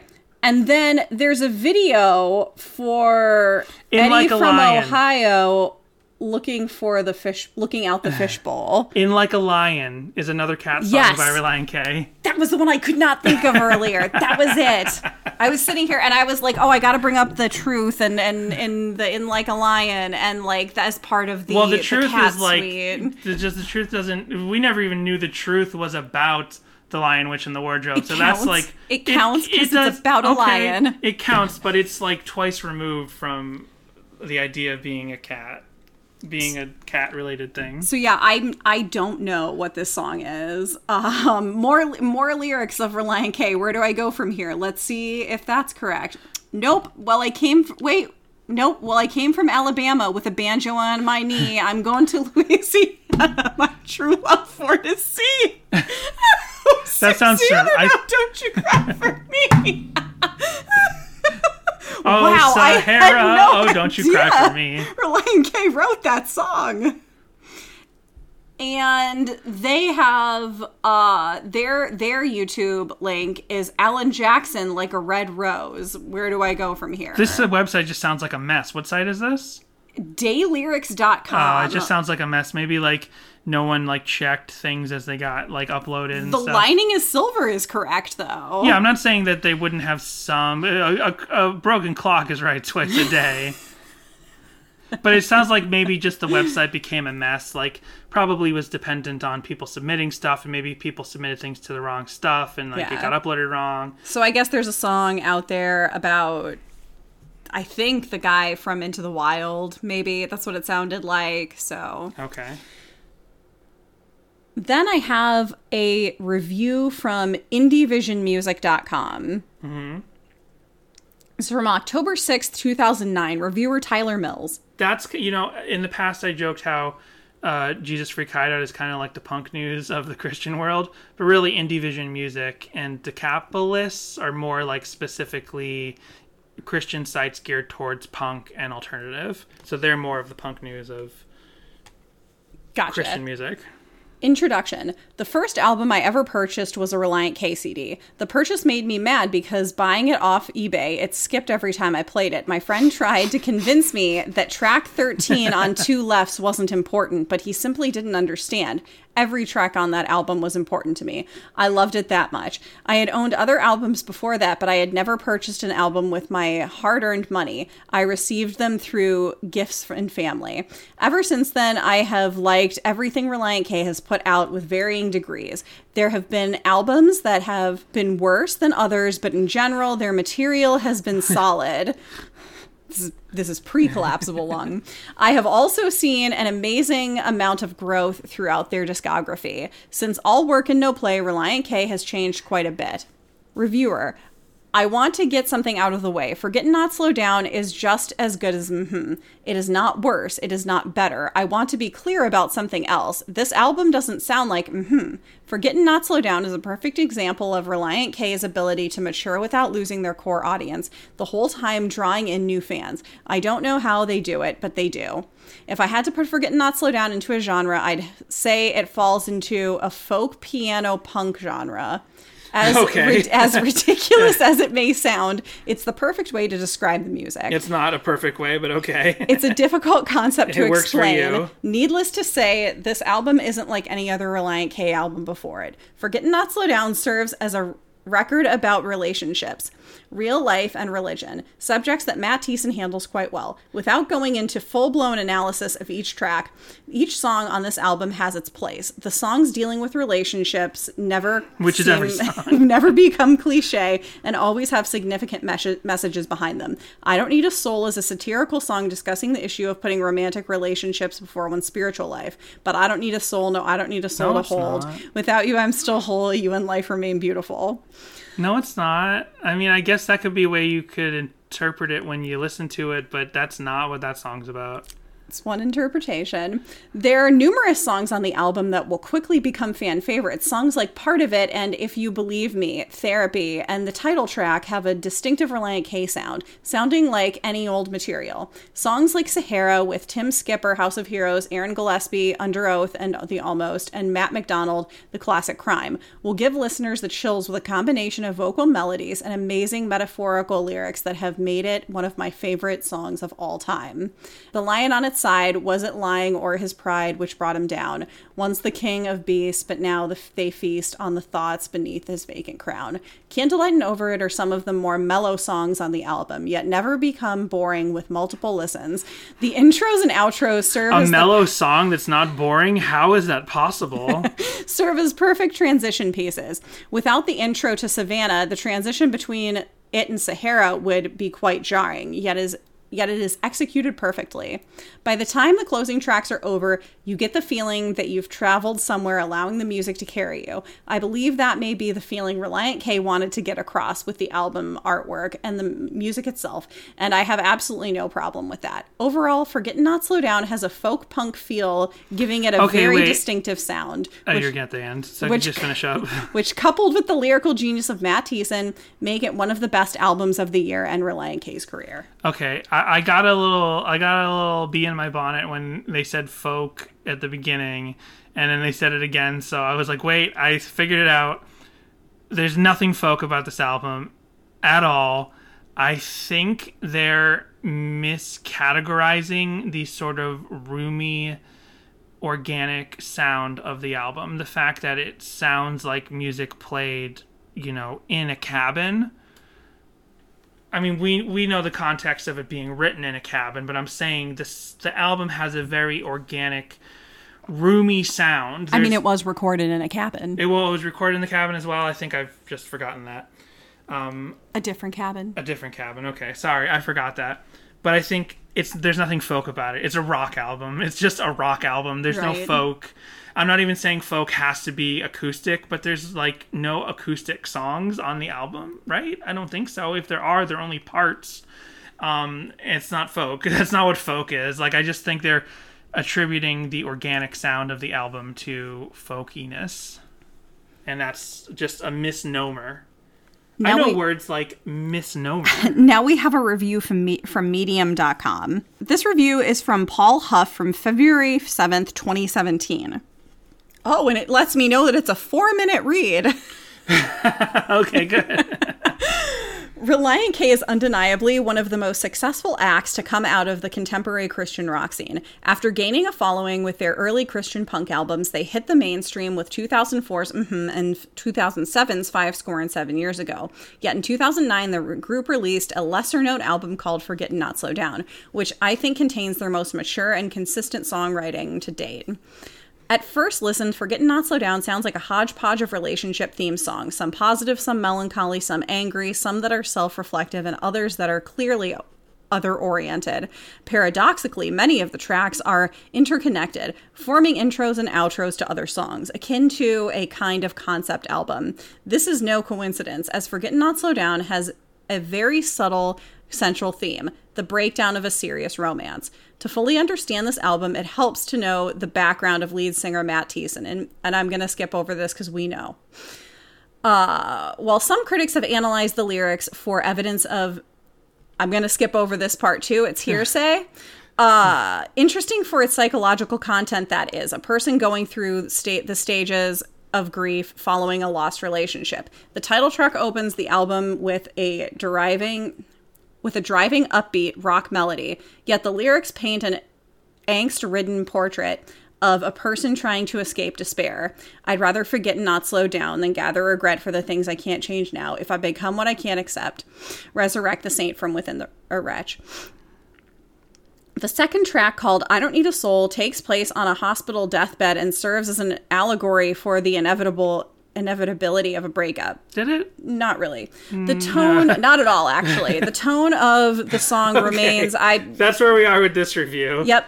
like the last one, This like isn't deathbed. no, the the last one saying like folk album, it's folk, or saying uh, I don't need a soul is about whatever, and they were wrong. That's fine. But like, I feel like this review is uh, a little iffier. Has it been four minutes yet?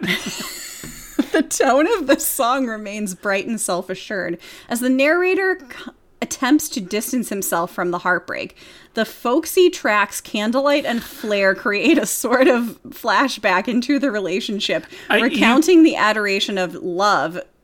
Recounting the adoration the narrator had for his lost love and how lucky he was to have her in his life. I would. I have no. I have less of a problem with the word folksy because that's like a quality, and I can accept that there might be a folksy quality to the album because it can come from any aspect.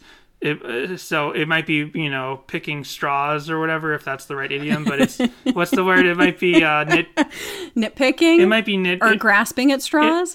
it, it might be whatever to, to criticize the last reviewer for calling it folk, and I think that's flat out wrong. But I have less of a problem with the word folksy. Returning to present, the more aggressive part of it displays bitterness and remorse that the relationship had to end, along with the realization that life goes on. The contemplative folk rock flavored therapy comprises the core of the album, describing So solitude folky. as a way of coping with brokenness. I never thought I'd need all this time alone. It goes to show I had so much, yet I had need for nothing but you. It's no wonder that this was the first song Thiessen wrote during his three month seclusion in seclusion. Over it features a slowed down progressive pop styling, continuing the themes of soul searching and making sense of the past.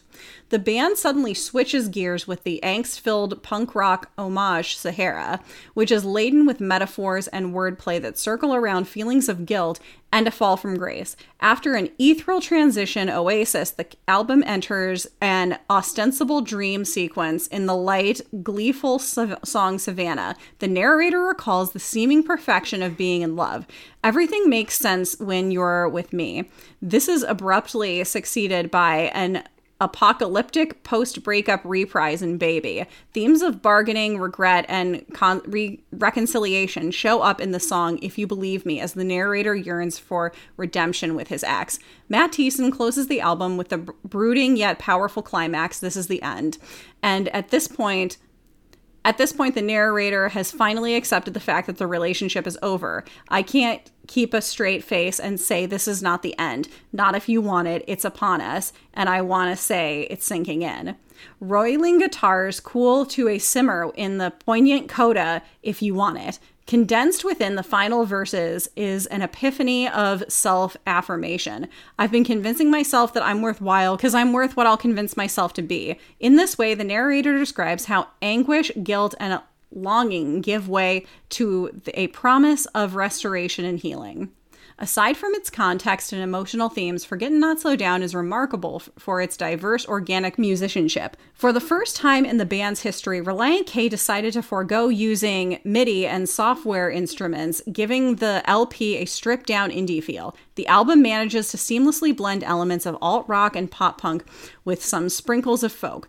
Thiessen's verbose, and I can hear the Maybe- folkiness, Danny. Okay. Thiessen's verbose and witty lyricism remains the one constant from Relient K's early days. I would strongly recommend this collection to any fan of rock. The album's core themes will hit home for anyone who's gone through a tough breakup or lost a friend whom they still respect. Yet the messages and Yet the messages of reflection and hope make Forget and Not Slow Down accessible for everyone else. Originally written in August 2011. Anybody who listens to this podcast on like 1.5 or 2 speed, like I wonder how I sound when I read through these reviews. We should just start uploading the podcast in a native like 1.5 speed. and then to close us out, uh, we This have ju- song meanings. Jessica told me about this a little bit during our break, and I was like, "We're ending with that." That's especially why I did my segment first. So the very first comment is well, first of all, they correct the lyrics and then go into this very long diatribe of something Danny just loves, which is Yeah. where we're saying this I, I I believe we're trying to say that this is completely about God and not at all about a girl. Now, that's hilarious. Flat out funny because I got, you know, I got uh I got spicy about it with Be My Escape, but I know that song's about God. If you listen to our Be My Escape episodes, I don't act like I know it's about God, but I do know it's about God. But really I just want it to be left open so everyone can interpret it how they want it because I feel like that song was written in a way specifically where it's it can be about anything. I think some songs are written to specifically be about specific things and other songs are written to specifically be open to more interpretations. I think the songs on Forget Not Slow Down are closed. like the kitchen is closed on the songs of Forget Not Slow Down. We know there's there's so much firsthand information about this album. We know what it's about. So it's unlike mm five score, you know, where they're in this gray area between their ministry days and their mainstream, you know, festival rock days unlike that time where some of the songs are about God, some of them aren't, people can debate it. Cool, debate, wonderful, discourse is fun. Forget Not Slow Down is about a girl. You know and i i definitely think that if you want it to be about something else if it makes it about something else to you absolutely use that. If that helps you get through something if you however you want to perceive art that's how you should be allowed to perceive art. But maybe don't go on the internet and be like this is 100% about this thing when the information try to exists close out down there. everybody yeah and try to close down everyone else when the information does exist out there of what it actually is and the other thing is, Forget Not Slow Down, with everything I just said, it's about a breakup of a relationship with a human. Jessica gave me the lower your voice thing. It- because it's 10:30 at night Oh, and we oh. have neighbors and earlier our upstairs neighbor was playing her music very loudly and I, you may or may not be able to hear it in the background so So everything, Courtesy. everything I said before, just a moment ago, about what this album is about, it is still through the lens and th- f- flavored by Matt Thiessen's faith.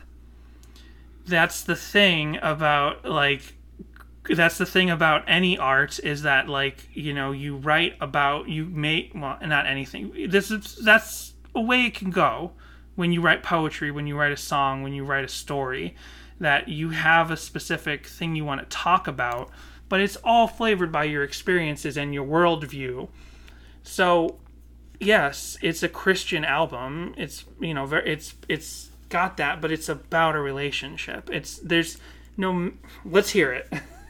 Here's what Imini on November 20th 2009 had to say over on song meanings. So after they correct the lyrics they say now that the lyrics are right here's what I think First, others have said that Matt T writes songs in the form of a prayer. Matt T said that although they incorporate their faith into their songs, they don't want to be labeled as a Christian band, probably because that is a tight box to fit into. But now, if you have listened to the whole of Forget Not Slow Down album, it is apparent that the whole thing is about pressing on, while not diminishing the fact that there is pain and hurt when you lose someone you care for deeply. But at the same time, there is there is ocean of God's greatness and love that surrounds us if we only open our eyes and recognize it. sure Matt T's friend and singer songwriter Jon Foreman also wrote a song a while back called Gone, I think. In the outro, he says, Life is more than girls. Relient K, unlike other bands who write songs about losing people you love, gives way to the fact that God is still there and his love never ends. If you are looking for love in the world, you most likely will not find it. At least the real love you won't. all right Is his I was I was I was with him up until that moment. Like you know, and there's a difference. There's a difference. I don't. I'm not familiar with that Switchfoot song, but there's a big difference between this the idea of like uh uh certain songs or certain media presenting the idea that only romance and relationships will like give you happiness because that's a wrong point of view even from a non-christian point of view. Like if you are relying too much on another person for your happiness too much from an out that becomes codependence. That's not a so jon foreman's absolutely correct even if he wasn't a Christian, he would still be correct. Life is more than romance or sex or, you know, uh, leaving someone's hoodie in their car and collapsible. If you are looking for love in the world, you will most likely not find it. At least the real love you won't. Is it possible to find in others? Yes, but God alone has the love which many of us long for, yet we turn away from Him and try to fulfill the dissatisfaction of our own heart by looking for love in the world, friends, girls, etc. Now, sorry, I know there's so much left in here. That's a very common Christian point of view, or it's a very common, you know, way of phrasing it. However, in my point, in in my opinion, I think reasonably, God expresses His love if you believe in God. God expresses His love to us through many forms, and one of them is through the love of the people He puts in our lives. So you find when on our my wedding vows, I said to to Jessica in front of all our witnesses, I want my love to you to be a reflection of God's love for you. So it's like this person's just flat out shutting down the idea that you can find love in people. I completely disagree because not only can you find love in people and people love each other and there's love there, but if you really believe in God, that love becomes God's love. A friend's a friend forever when the Lord's the Lord of them.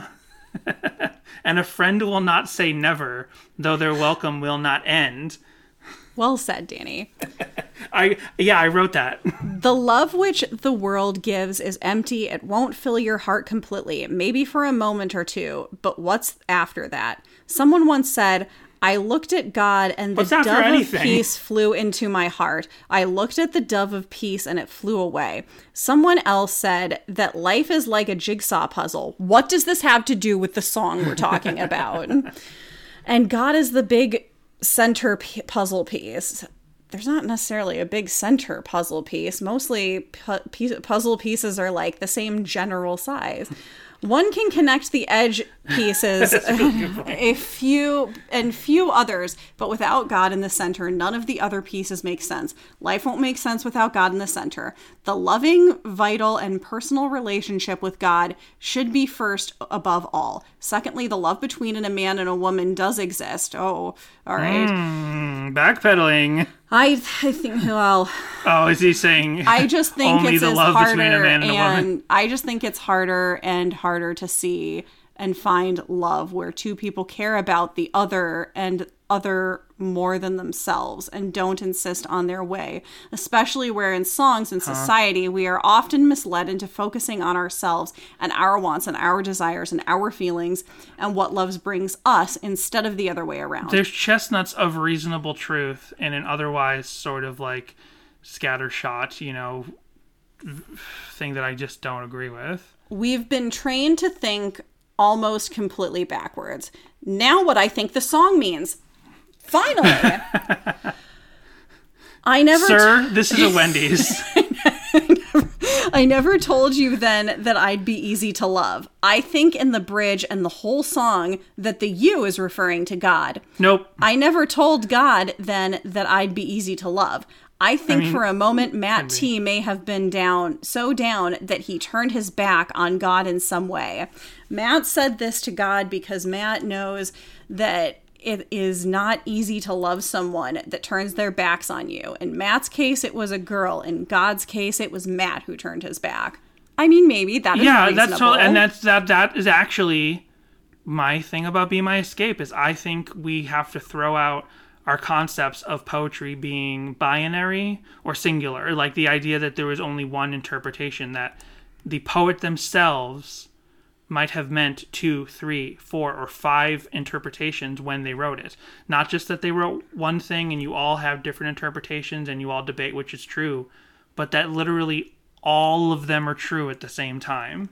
Like I- we, we all we all as a society need to start accepting that about poetry. because I can absolutely see how you would look at lines and how you can absolutely take the lines don't ever turn me loose even when I turn my back to be like please God, don't ever turn me loose, even when I turn my back on you, even when, you know, I can't I can't have a personal relationship with you right now. Please just always be there. Yeah. Supposedly a man, but I feel like a cub. What is man? A fun loving party guy with a six pack? No. A man is one who knows his responsibility and accountability to God. A man is one who keeps God in the center of his life. It's apparent from Matt's song that he has a relationship with God. At least that's what. But he said he's a like. cub. But he felt like a cub and had des- a desire to chase things. A girl, perhaps. No. Well, that's literally not the truth of the song of the situation. I wandered into the plains. A girl. A girl. Some girl at a bar. This isn't collapsible lung yet. I- Some chick at a bar and he was chasing her. He's like, hey, baby. And then she's like, no thanks. And then he goes out into the desert to die. That's this isn't just some this isn't some vapid love song. It's a song about deep personal heartbreak. And it can be through the lens of your faith and your feelings about Christ also not abandoning you in your time of need. Sure, but oh my gosh. I have like 10 more paragraphs to get through here. We're never gonna get through it. I wandered into the plains further and farther away. Wandered as a word I would relate to being lost. Maybe Matt wandered away chasing a girl, or maybe this wandering took place after he was dejected by this girl in order to get away. That's how he wrote this album, away from everything in So solitude you know of the country. The story of the album. further and farther away from what? from what or from whom? You know, it's God or the girl. the, the the the benefit of the doubt that I could give this this poster just went away because I'm like, well, maybe they don't know about the fact that he had been broken up with at the time by his fiance in in planned marriage through Christ. Like, what do you want? It wasn't just some chick. not ever knowing that I'd never come back the same. As my organs gave way, I swear I felt something burst. Investing a lot of time, thought, care, and love in a person can hurt when it all burns down in the end, and it doesn't end the way it looked like it would. It's been 13 days, and now I'm dying of thirst. Maybe 13 days without a thought to God, whom who knows where the lyrical wisdom of 13 days comes from. The real point i think that's that's that's a literal Thiessen moment. I think he's like been in the cabin for 13 days or it's been 13 days since the breakup or something like that. Yeah. uh I don't think he picked 13 as a special symbol, like it's a like it's a QAnon post and there's special symbols in it. the real point i'm dying of thirst. Okay john 4:13 jesus answered and said to her whoever drinks of this water will thirst again but whoever drinks of the water that i shall give him will never thirst. But the water that i shall give him will become in him a fountain of water springing up into everlasting life John 6:35 And Jesus said to them, I am the bread of life. He who comes to me shall never hunger, and he who believes in me shall never thirst. Matthew 5 6.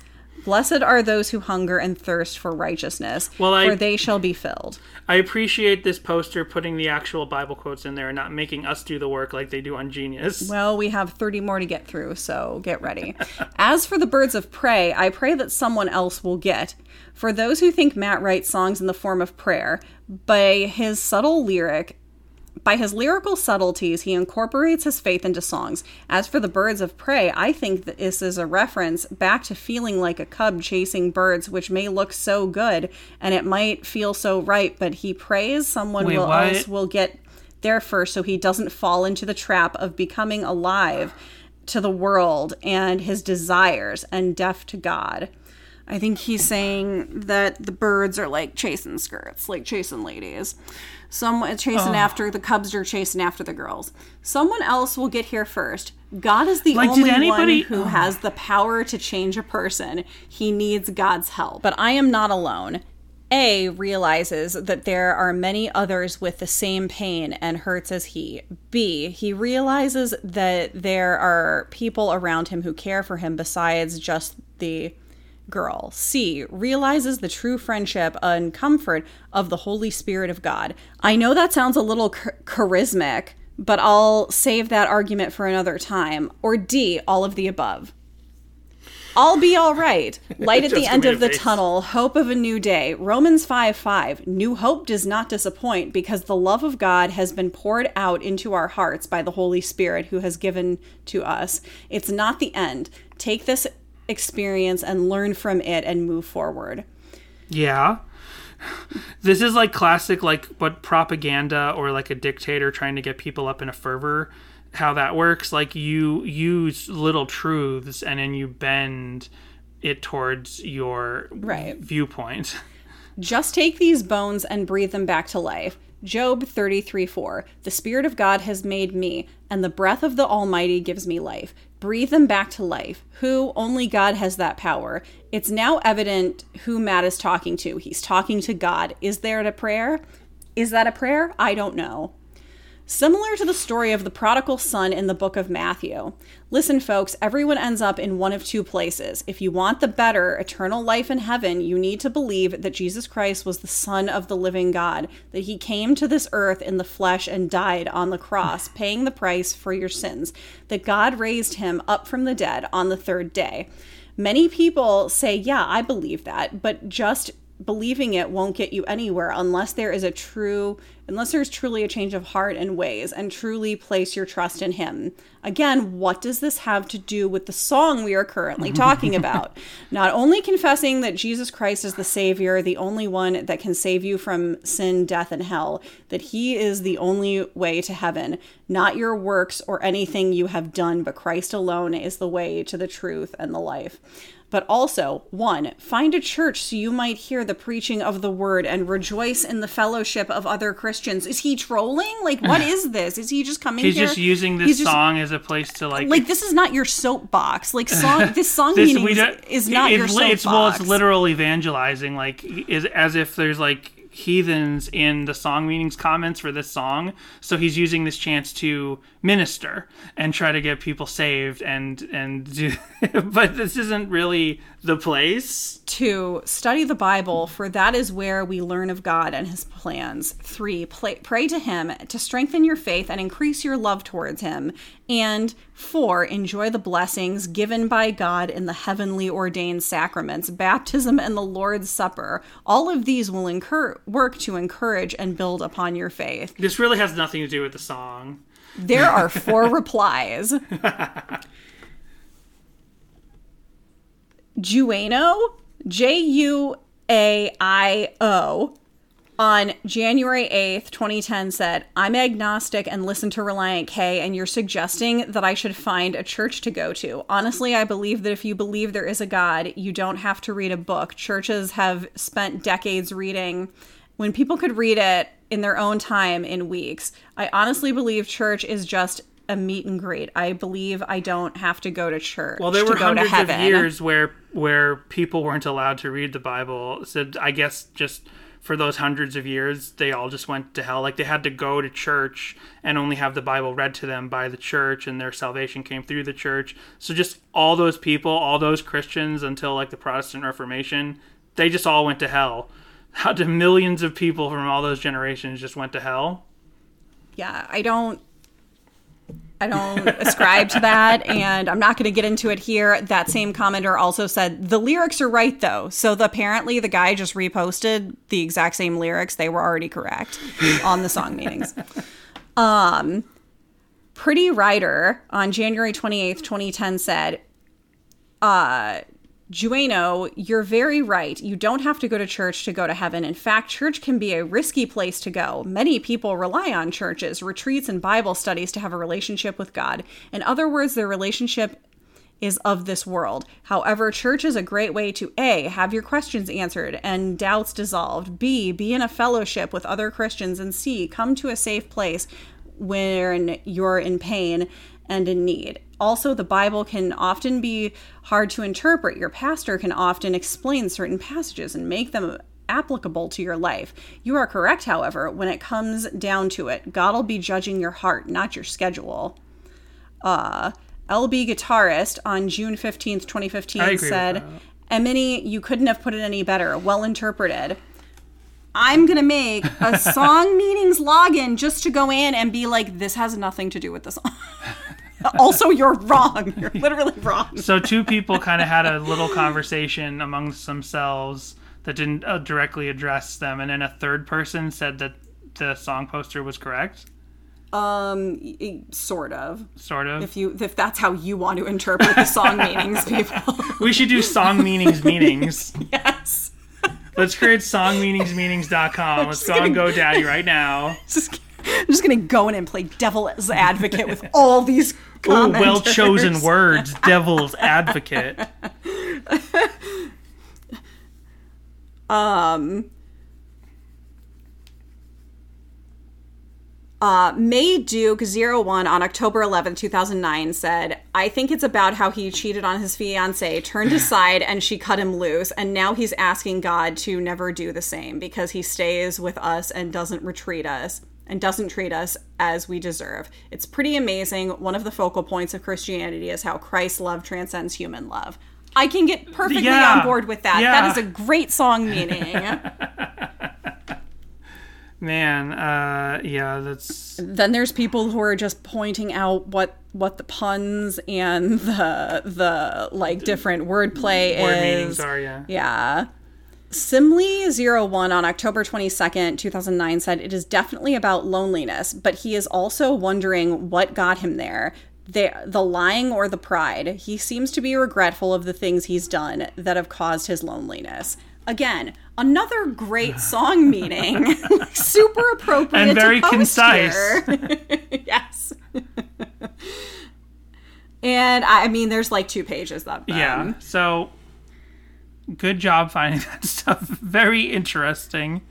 Um so how do you feel about this song? Do you like it more, the same, or less than before we started? You know, I liked it more until we got to the song meanings, and now I'm just a broken human being. So let's just say you liked it more. Let's let's put the song meanings behind us. To be honest, before we started the episode, I was angling towards liking it less. Hmm. Doing my own research and finding that like there's, you know, this lack of community support behind the song other than like some people, you know, people on Twitter and realizing everybody how sings violent along the live with yeah, it. but also kind of realizing how depressing and violent the imagery in the song was, Right. and that really pushed me towards liking it less.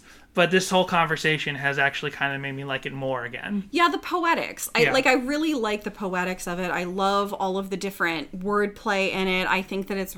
I think that it's really like like Thiessen on his songwriting a game for sure. Yeah. Well, I'm going to sleep.